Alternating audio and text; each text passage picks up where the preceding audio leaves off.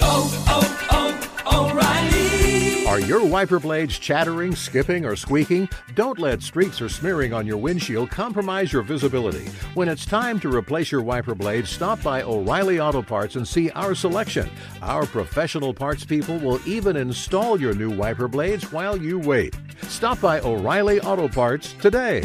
Oh, oh, oh, O'Reilly. Auto Parts. There's nothing like snook hook sets at dawn or catching a tarpon in the moonlight. Find your next fishing trip made easy on fishingbooker.com and experience the magic of the Sunshine State or any other destination on your fishing bucket list. Book a blue water adventure in search of sailfish or go snapper fishing with the kids. With over 6,000 captains and trips to choose from, planning your next one just got a whole lot easier. Download the Fishing Booker app on the Google Play or App Store or visit them online at fishingbooker.com to book your trip today. 46% of Americans expect to leave behind financial obligations when they pass away. So it's crucial to make sure your family is financially protected. Policy Genius helps you find the right life insurance coverage by comparing options from America's top insurers with help from licensed award winning agents. Secure your financial future with Policy Genius. Head to policygenius.com to get free life insurance quotes in just a few clicks. That's policygenius.com. You're listening to the Sportsman's Nation Podcast Network brought to you by Savage Arms. Now, we all know Savage makes some awesome rifles, but did you know they've recently released a new shotgun called the Renegauge? Now, there's a lot of awesome things about this shotgun, like its ergonomic, well balanced design, its patented stock pad that knocks down recoil, and something that these guys are very proud of, called their Drive Gas System, DRIV. And what that stands for is dual regulating inline valve gas system. And what this is is, is basically allows the shotgun to shoot three inch magnums or two and three quarter inch cartridges, all with the same consistency. If you want to find out more about the new shotgun, the Renegauge from Savage Arms, visit savagearms.com slash renegauge. My name is Clay Newcomb, and I'm the host of the Bear Hunting Magazine podcast. I'll also be your host into the world of hunting the icon of North American wilderness, the bear. We'll talk about tactics, gear, conservation, but we'll also bring you into some of the wildest country on the planet chasing bear.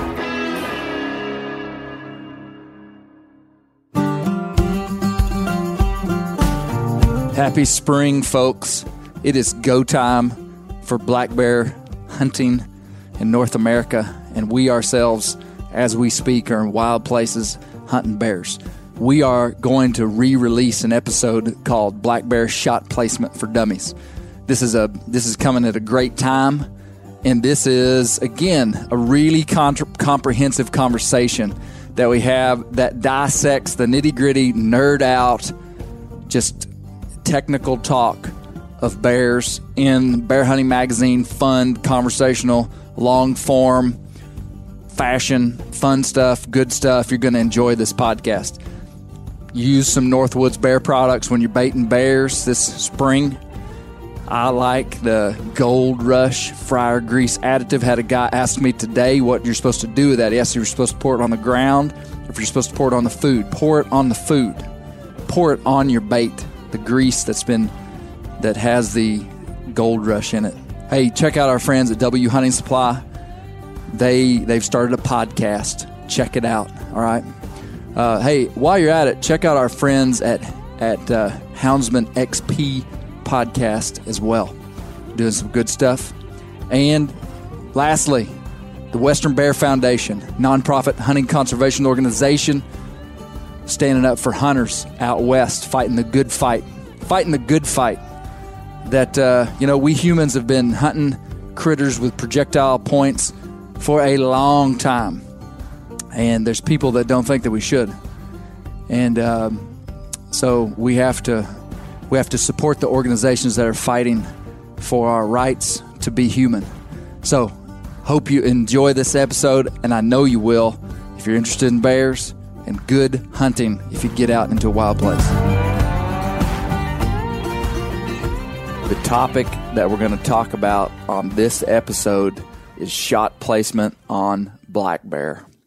And we're going to get into several different topics that are highly relevant. But before we get into the episode, I want to introduce who I've got with me here.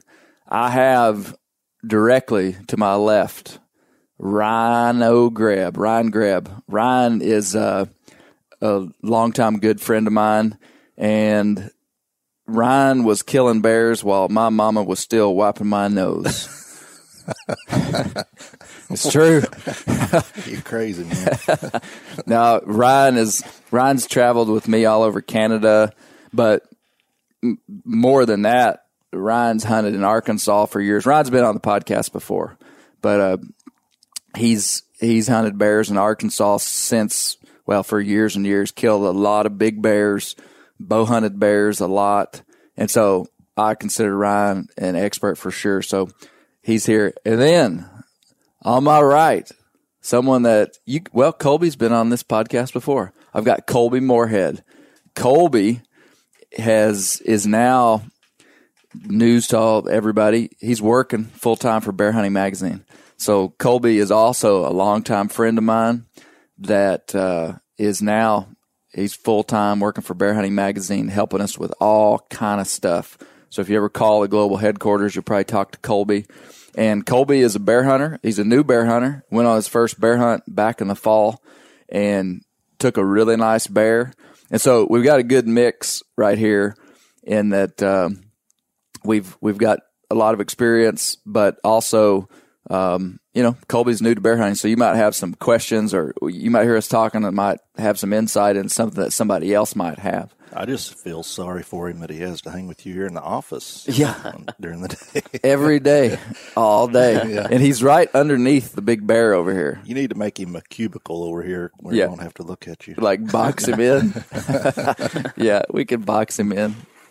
But well, hey, let's let's jump right into this, and I'll kind of give the precursor to why this is relevant. Most people in North America, most of the guys that are listening to this podcast, have been trained on whitetail deer anatomy for shooting well, for shooting any big game. We've been trained to hunt ungulates, deer, elk, moose that all have a really similar body structure. They have a similar bone structure. They have a similar um, anatomical or organ structure, but they also have short hair. They don't have big layers of fat. And so basically, shooting a bear is different than shooting an ungulate.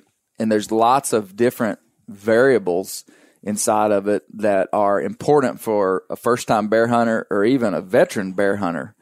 I mean, the truth is that in most situations, and Ryan, would you agree with this? Most situations, if you just took a deer hunter out and didn't tell him anything, he could probably go out and shoot a bear. yeah. I mean, and not have any problem.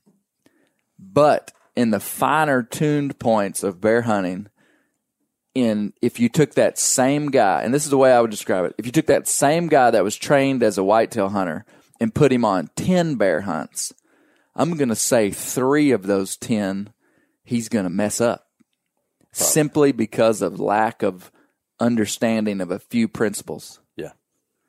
Yeah. I mean, is that a good? Is that a good? Yeah. You know, a bear posture's constantly changing. You know, Yeah. uh, you're looking for that broadside shot more often than not. I mean, deer, that's the preferred shot anyway, but a lot of people Right. take the quartering away shots. But, you know, bears, the if you can get that broadside, that's uh, usually money. Yeah. Well, let's start off by talking about bear anatomy. I read a a article that was written very recently that was circulating on uh, Facebook.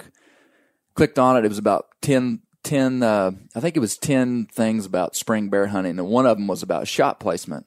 And this, this author said that bear organs are further forward than a deer, which I want to quickly say is exactly opposite of what I have found, Yeah. not just in what I've read, but we did the first year I had Bear Hunting Magazine. We killed. We went up to Alberta and we killed six bears in five days. We actually did a necropsy on a bear where we took the carcass with the, all the internal organs inside and stripped off the layers of rib or the, the stripped off the rib meat so that you could see into the rib cage and tried to determine like where the lungs would lay out. And man, we made some incredible diagrams that were in Bear Hunting Magazine. They're also online. And to make a short summary, bear vitals are slightly further back than a whitetail. Would you agree with that, Ryan? I agree. Yeah. So there. So let me just say that is a the, a big premise of black bear shot placement and brown bear for that matter. The vitals, they're not. It's not like they're just like in the middle of the body, but they extend slightly further back. I found that the lungs of these bears went all the way back to the very last rib. Which, if you can imagine shooting a whitetail at the very last rib, you'd be pretty far back. Yeah, liver. You you would Stomach. kill that. You'd kill the deer because you'd get liver. Mm-hmm. But the lungs of, I mean, the very tip of that lung. And I'm not saying that all the way back at the last rib there was eight inches of lung. That's not what I'm saying. The the lungs are like oblong shaped. You know, they're like they're like long and deep towards the front of the animal, and they go back like this. Mm-hmm. And so the back to the very last rib, there was a little bit of lung. So I'm not saying that's where you want to hit them. The second part of that, Colby has some experience with this. Colby, you really made a mistake by shooting a bear far back on the first hunt ever with me. Yeah. Yeah. It- you were like the prime target to just make an example out of, but Yeah. you got the right posture for it here. I'm I'm glad I could take on that for everyone. Oh man, it was on video. It was all there. But for whatever reason, and this perhaps is, it, it has to do with the, the, the anatomical structure of the bear, but you can shoot a bear further back than a whitetail and be okay. There was an article that we had published a few years years ago called "Middle of the Middle," which there are a lot of Canadian outfitters that tell their clients to shoot a bear in the middle. And I think the way it started out was they said, "Hey, shoot the bear in the middle," and the client said, "What do you mean the middle?" And the guy and the outfitter goes, "The middle of the middle. I mean, straight up middle of the bear." And uh, what this article is written by a guy named Rob Knibe, Saskatchewan outfitter that I know, and uh, he was taught that by some other old outfitters. And man, when you shoot in the middle of the middle, you have a lot of room for error. And that's the whole point of it. A lot of room for error. Now, I do not suggest, I don't like shooting them in the middle of the middle. I like to go about four inches back towards the shoulder from the middle of the middle. And when I say the middle of the middle, I'm talking about the distance between the front legs and the back legs. I'm not including like the head of the bear Right. but like middle of the middle, I like to go about three to four inches back towards the shoulder, so slightly further back than than you would like try to heart shoot a bear, and that's maybe the biggest thing that's different about bear bear hunting versus deer hunting is that as deer hunters we were always taught to try to heart shoot a deer, okay, which would be low and tight. You don't want to do that with a bear. Do you agree, Ryan? I agree. You've got all that hair hanging down below. You know, that hair Right. could be two inches long, could be four inches long. Right. So definitely you want to try to get it the vertical line in the middle Yeah. of the body. Yeah. You the the the problem with low and tight on a, on a bear is that what Ryan said. Imagine a big mature boar that's got two inches of fat beneath the rib cage. He's also got uh, hair that's at l- a minimum of two inches, but could be hanging down as much as four inches. And so, what you perceive as the silhouette of the bottom of that bear is actually probably six to eight inches above that would be vital. And so, a, a veteran bow hunter that was hunting with me at one time, who had taken a lot of whitetails with a bow. I mean, a lot of whitetails. Bear hunting for the first time, and he just tried to heart shoot this bear. I mean, just low and tight, and he ten ringed right where he was aiming. We never found that bear. Totally hit it in the brisket, and he was fooled by the the silhouette of that bear. Um, now, have you ever have you ever hit a bear low and tight? I don't think I ever have now. The 2016 up at uh, Bear Pro Safaris, you know, I shot that one low and back, but I've never shot one low and forward. Okay. I wasn't sure if you had because I have another story of a friend of ours here in Arkansas that had a monster bear come in and it was just kind of one of those deals where I think he would say he was probably just on autopilot Mm-hmm. and was just trying to heart shoot it and shot low and tight. And it was a big bear, so it was exaggerated. Long hair, lots of fat, thick rib cage. And so, I mean, he just basically shot the bear in the brisket, where if it had been a whitetail, he would have 10 ringed it. That's a big deal with black bears that you don't want to do with archery shots. Is low and tight. You want to be further up. And number, another thing is that a bear doesn't jump the string like a whitetail. I mean, especially with the with video and all the stuff on that we're seeing now, almost 100% of the time these whitetails are dropping at the sound of an arrow. Even if you still kill the deer. I mean, like we've killed all these deer with bows, not on film, and you just you kill this deer. Those deer are dropping a lot. Yeah. Sometimes dropping 16 inches before the arrow gets there at like a 30 yard shot. A whitetail is a prey animal. He has a flight response to danger, a massive, quick flight response. A bear has some of a flight response, but not near as much as a whitetail. Would you agree? In terms of dropping and going. He he's not on pins and needles all day long like a deer is. Right. You know, Thinking he's going to get eaten. he's an apex animal and probably stays relaxed, you know, most of the day. So um, he's probably not sensing a lot of danger. And so the translation of that into bear shot placement is that you don't have to aim low. Like as bow hunters, we've been taught to aim low on a deer. Man, you don't want to hit low on a bear No. because that silhouette is so deceptive. And I would say that's the those are the biggest things. Like if we're talking about shot placement, slightly further back than a bear. Don't be afraid. Most people aim so far forward because they're afraid to hit so far back. Because in the whitetail world, we have been preached to our whole life. Don't hit them far back. Don't hit them far back. And honestly, I would rather hit a whitetail far back than I would further forward.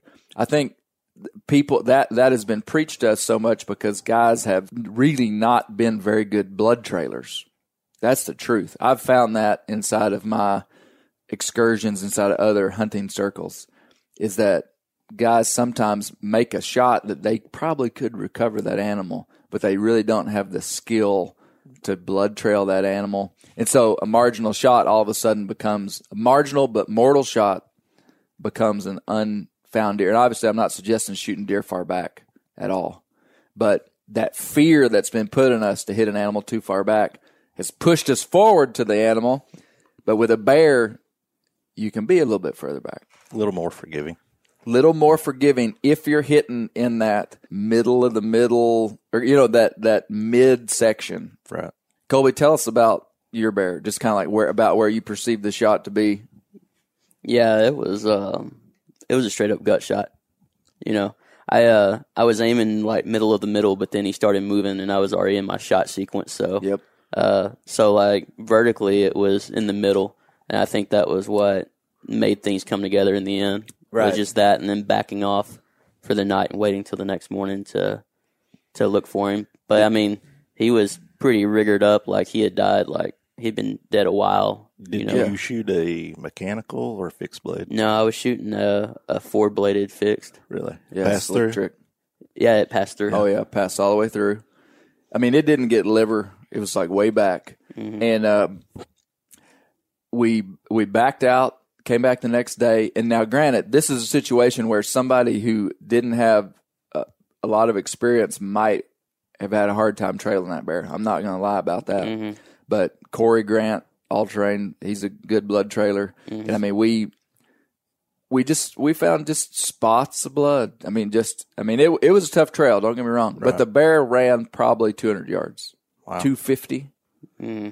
and um, we easily recovered the bear. I mean, we had to we had to fight for it a little bit. I mean, just in that there were times when we lost it, and we were going off a scuff mark in the leaves going down the hill. But I mean, you know, within 45 minutes, we were standing over the bear. Yeah, I think the thing that surprised me was when the blood stopped hitting the ground and you just started seeing smudge marks on the sides of trees That's and stuff. Yep, you got to you got to use everything in your arsenal when you're trailing any kind of animal. Yeah. Like if we had just been looking for bright red blood drops on the ground, we would have never found that bear. But we were staying on game trails. We started splitting up, going down different game trails, and you you learn to look at the backside of all these leaves because this bear. And, and we'll talk about how bears are notorious with a with a not ideal shot. They're notorious for not bleeding much, but point is, we found the bear, no problem. That's what the, these middle of the middle guys say all the time. Is like they say they'd rather have a gut shot bear than a bear that was shot too far low and forward or shot straight in the shoulder. You know, because you are not going to break through a bear's shoulder with archery equipment. I don't believe. I mean, perhaps there's a You'd have to be very lucky to. yeah.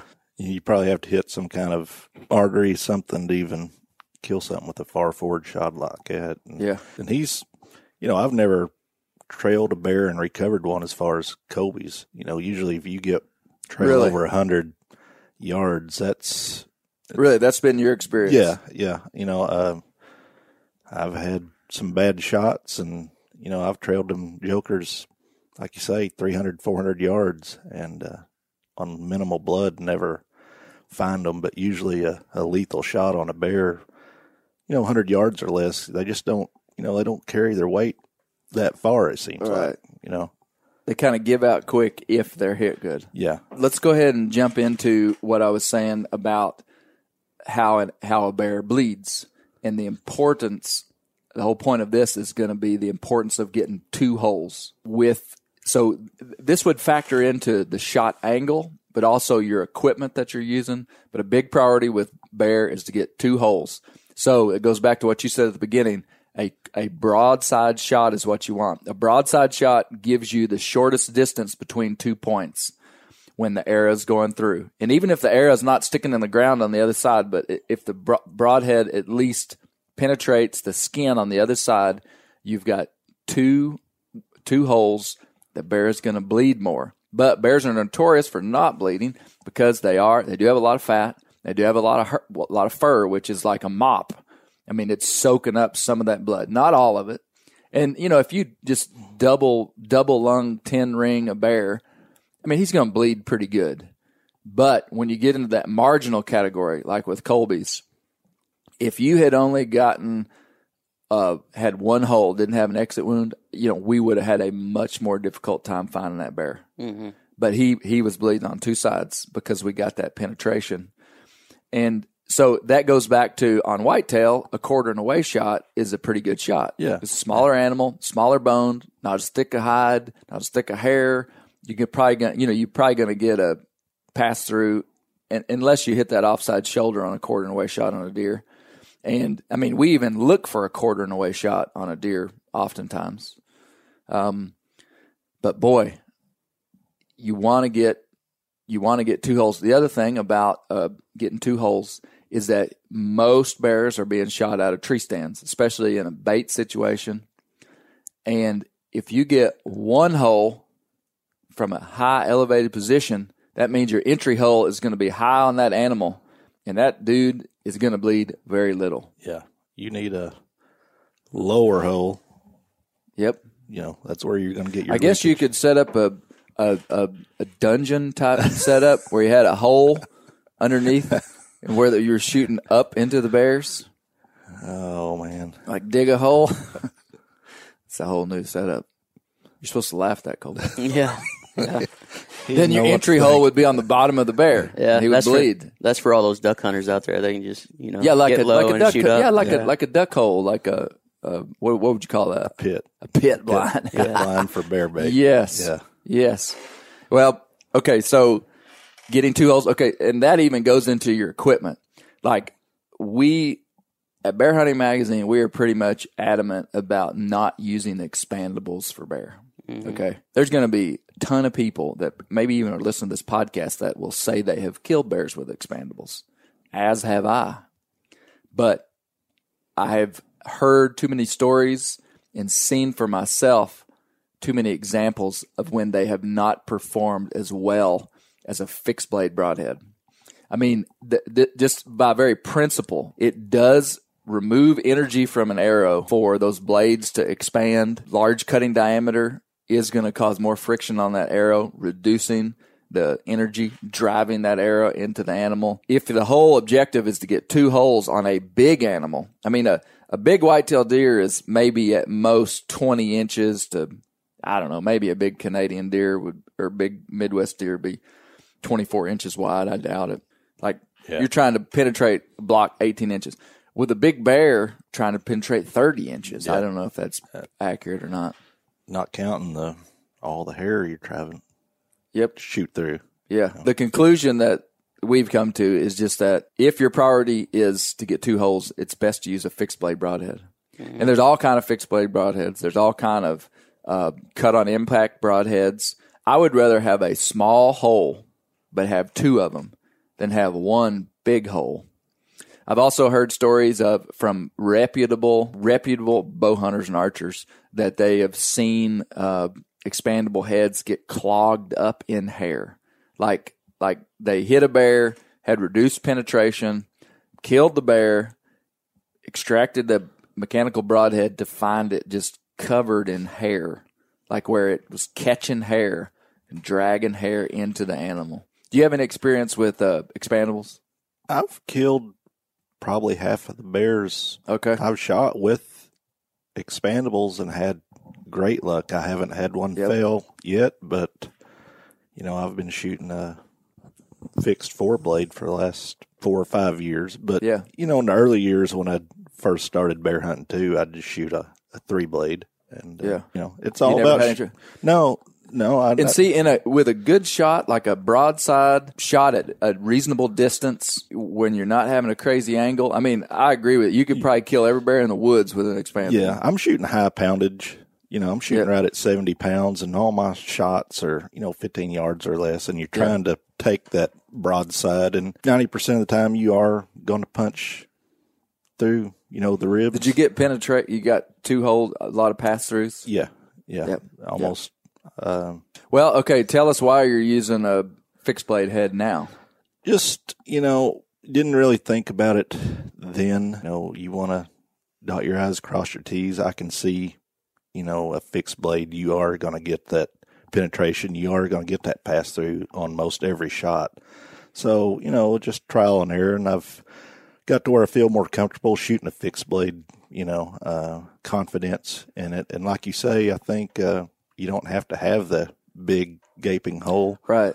And, uh, you know, if you I guess the question is, what do you gain by by shooting a expandable? you know, I guess the volume of the cut, you know, maybe you're cutting a few more arteries or, or something like that. But, you know, there is always that thought in the back of your mind of that broadhead failing and not performing Yeah. uh, like it should. Uh, fixed blade, you pretty much eliminate that. what you see is what you get. Yeah.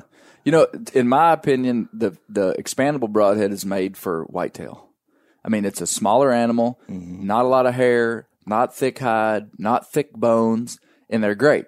And if you get a marginal shot, and I've killed a gob of whitetails with expandable heads back in the day, and if you get a marginal shot on a whitetail, I would rather be shooting a big fat expandable. But they're really not made for bear. They're really not designed for a big bone, thick haired, thick fat animal.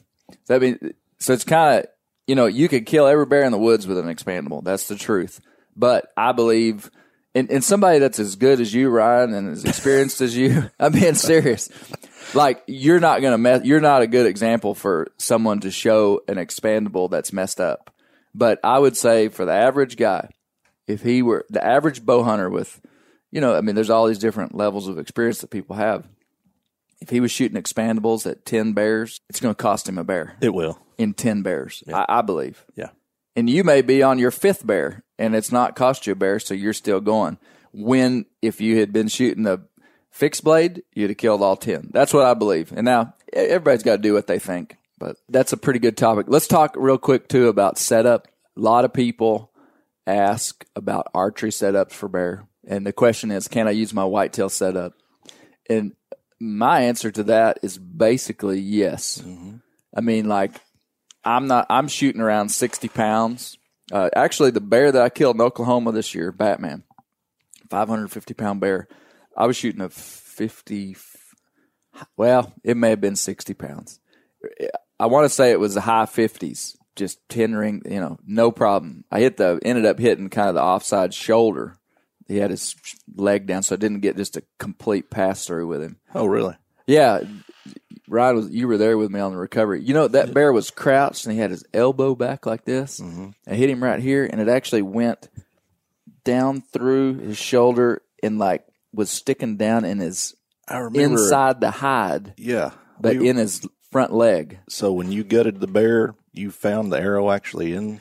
I remember we were talking when about we went night. to recover James Lawrence's bear ten days later, David Miller found my iron will broadhead on the ground. Really? Yes. Uh, I'm trying to think. It was still, it's still kind of a mystery to me what happened because I never found an exit hole, but David Miller found eight inches of arrow in my 225 grain Iron Will broadhead. We were tracking, James killed a bear over there in the same place. Mm-hmm. We went over there and tracked it. And he came back and handed me that. And I said, Where'd you find that? Because David was with us when we recovered it, you know? I mean, so anyway, it, it, it was just a weird deal because, uh, I mean, that, that bear's front legs were, you know, 10 inches in diameter. Yeah. So, in, in that arrow, just at the steep angle. But point being, you don't need super heavy poundage. Ryan's shooting 70 pounds. What was your bow set at? Fifty something. Yeah.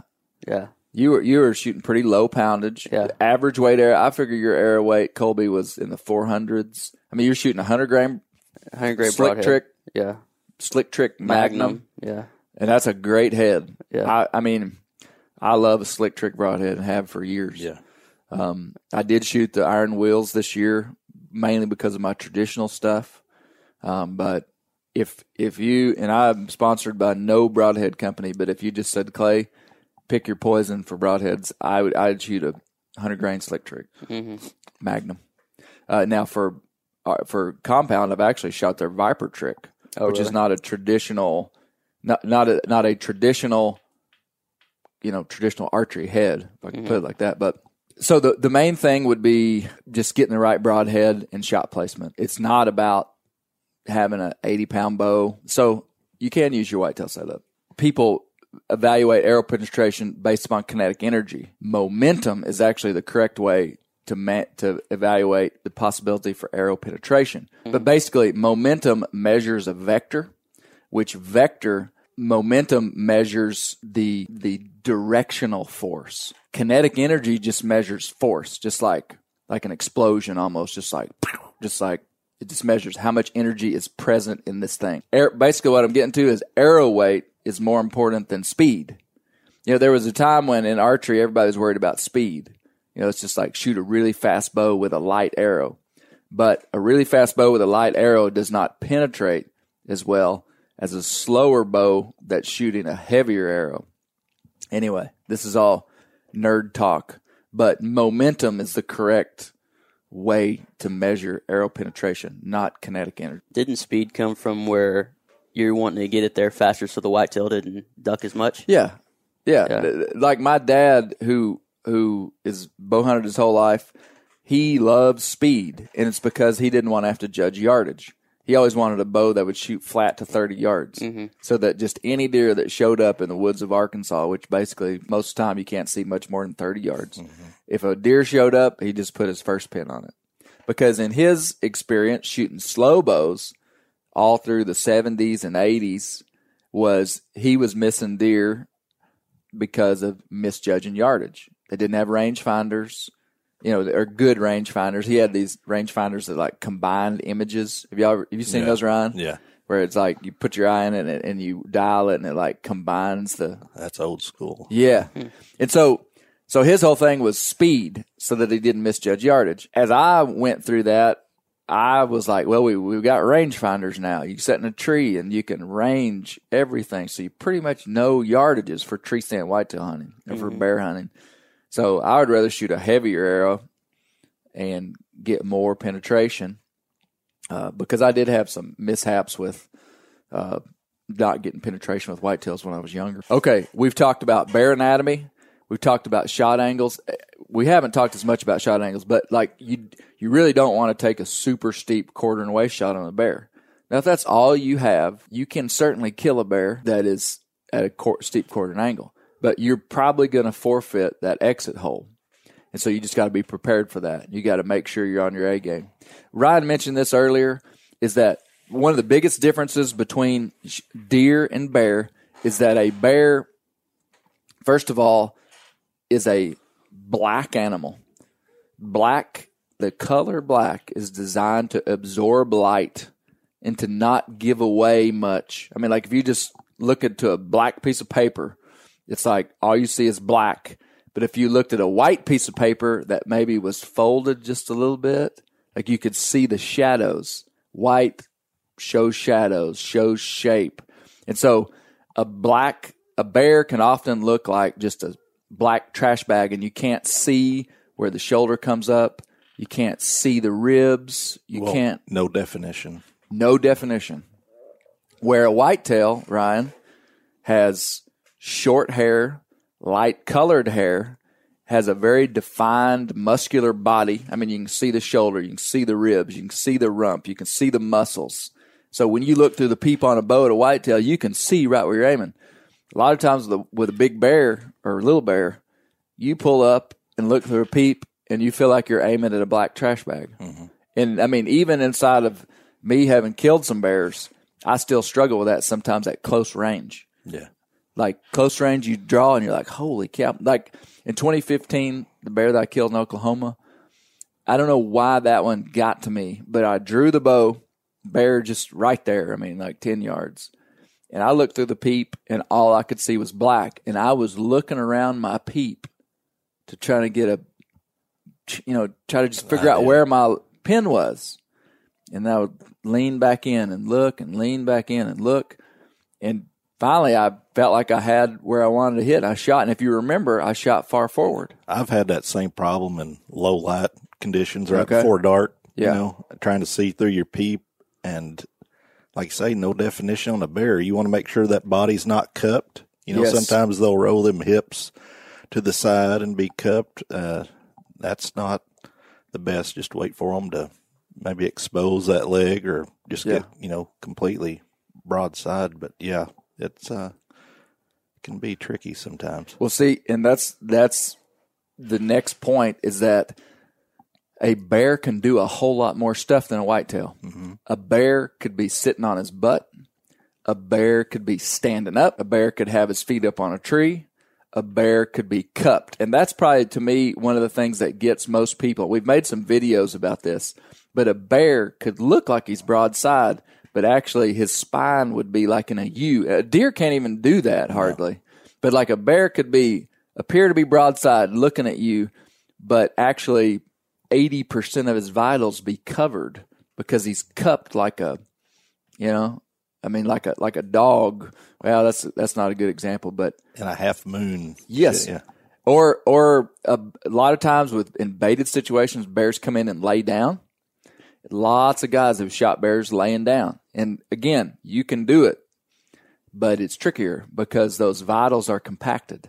He's literally laying on his rib cage; those ribs flex, and you you know a, shooting a bear laying down, you're probably shooting at a target that is twenty percent less in size than it would be if the bear was standing up. Would you agree with that? I mean, Oh, like yeah. that that rib cage would flex just a little bit, and those vitals would those vitals would compress. So basically, a deer doesn't just have the the flexibility to do what a bear can do. So that throws people off, Ryan. Yeah. People, especially people that aren't familiar with seeing bear, as a bear comes in, he might be standing up, he might be laying down, he might be sitting on his haunches, you know, licking his bottom feet. He might be he could do all kind of stuff. I've seen you do that yourself. Sit on my haunches and lick my feet. Yeah. you know, occasionally.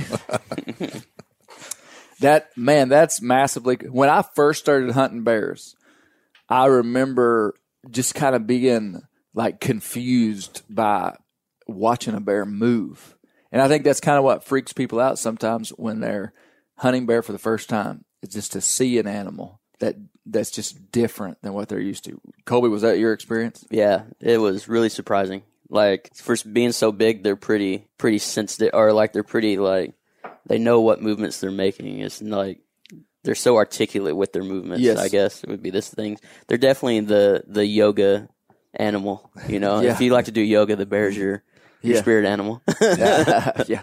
Ryan's big into yoga. You betcha. the yogi. So one more thing. Let's talk about. So we most of what we've talked about here would relate directly to archery hunting. I do want to say that hunting with a rifle is going to be different. Now, bear anatomy stays the same. All the stuff stays the same in terms of the actual bear. But with a rifle, shooting a high-powered rifle, you're kind of in a different ballgame because you can shoot a bear straight in the shoulder, high in the shoulder, and just drop them. You can shoot a bear that's facing you. I would never suggest shooting an archery bear just head on. No, no. I mean, I, I know it's worked for people. I mean, I'm sure it has, Yeah. but Well, you know, bullet, you're getting that shock, that energy. hydrostatic shock. You're shutting down the electrical system. Basically, shoot them in the shoulder, head on, like you're talking about, uh, quartering away. Little more forgiving on uh, definitely a rifle. Right. So with a rifle, I would have to say that it would be fairly similar to a whitetail in principle. I mean, because you can shoot them in the shoulder, you can shoot them head on, you could shoot them quartering away. That wouldn't be a problem. Um, you know, you don't have to obviously judge for. You don't need to shoot low because they're not going to jump the string. I mean, so rifle hunting is quite different, and this podcast really isn't about rifle caliber, but a lot of questions about caliber of rifle. And it kind of goes back to the same thing with archery. You can kill a bear with a 30 30 and a 150 grain bullet.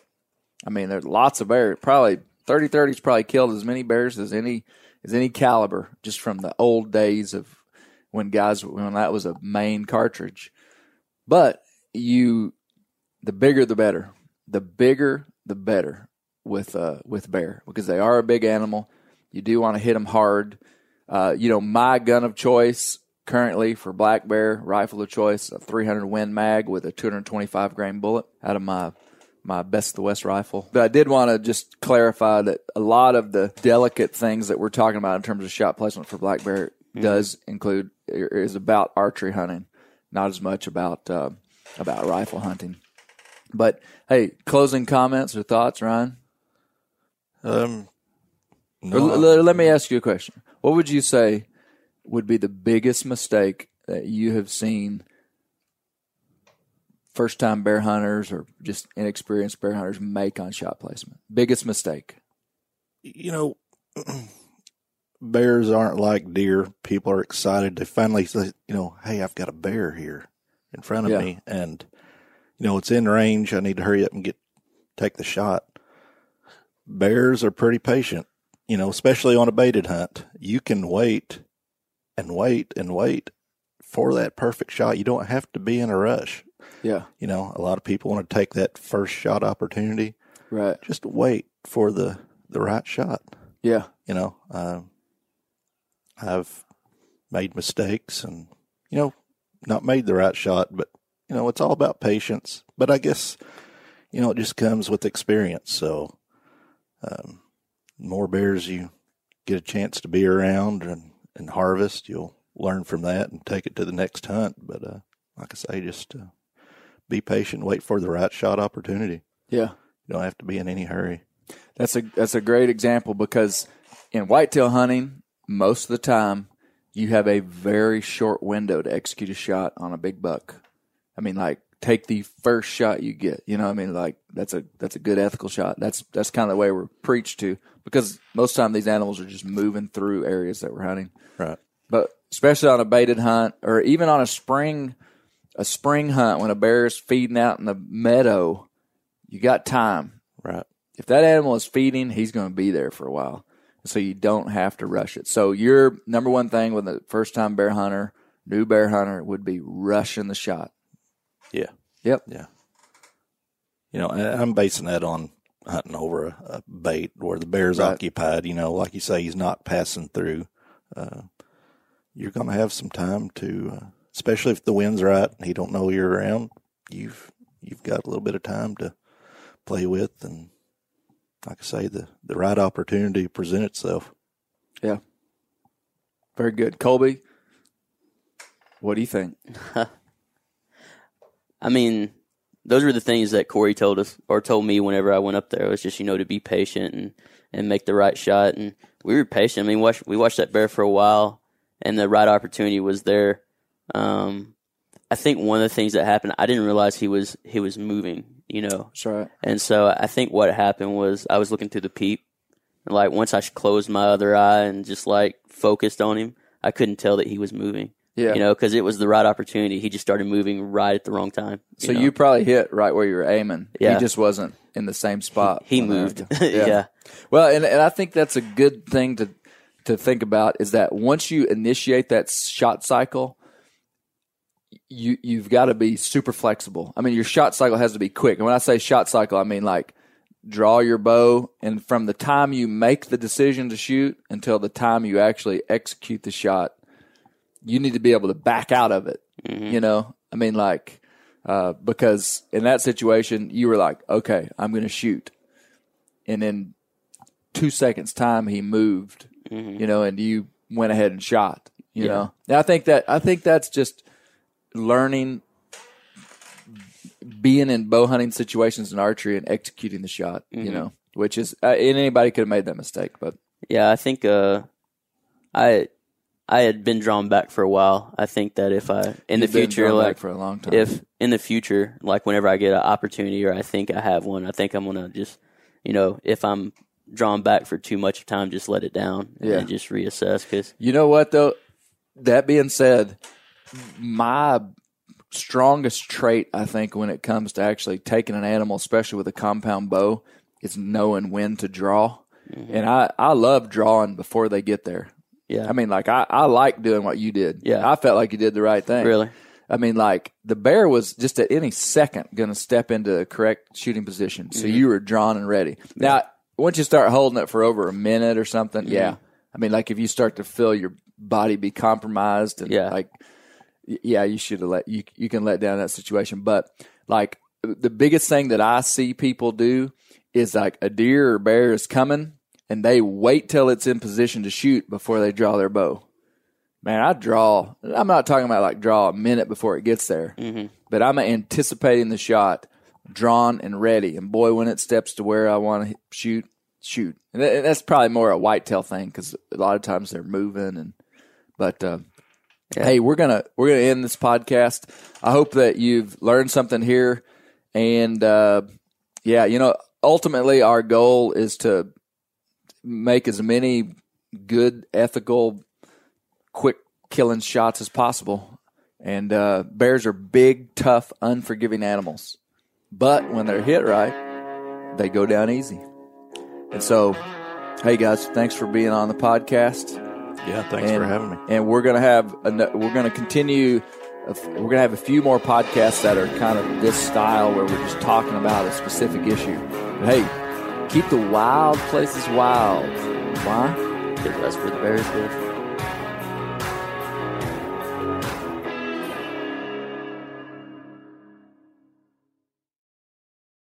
You ever get that feeling the walls closing in, the concrete jungle suffocating you?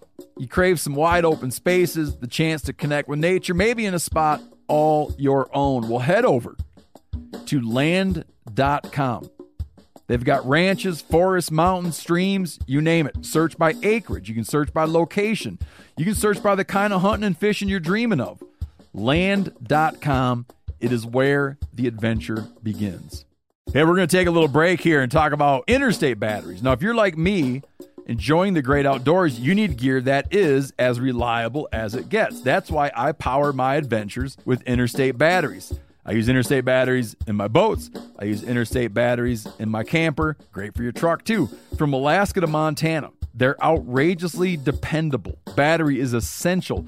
With over 150,000 dealer locations, finding one is easy. For all your vehicles, land or sea, choose Interstate. Head to interstatebatteries.com and find your power today.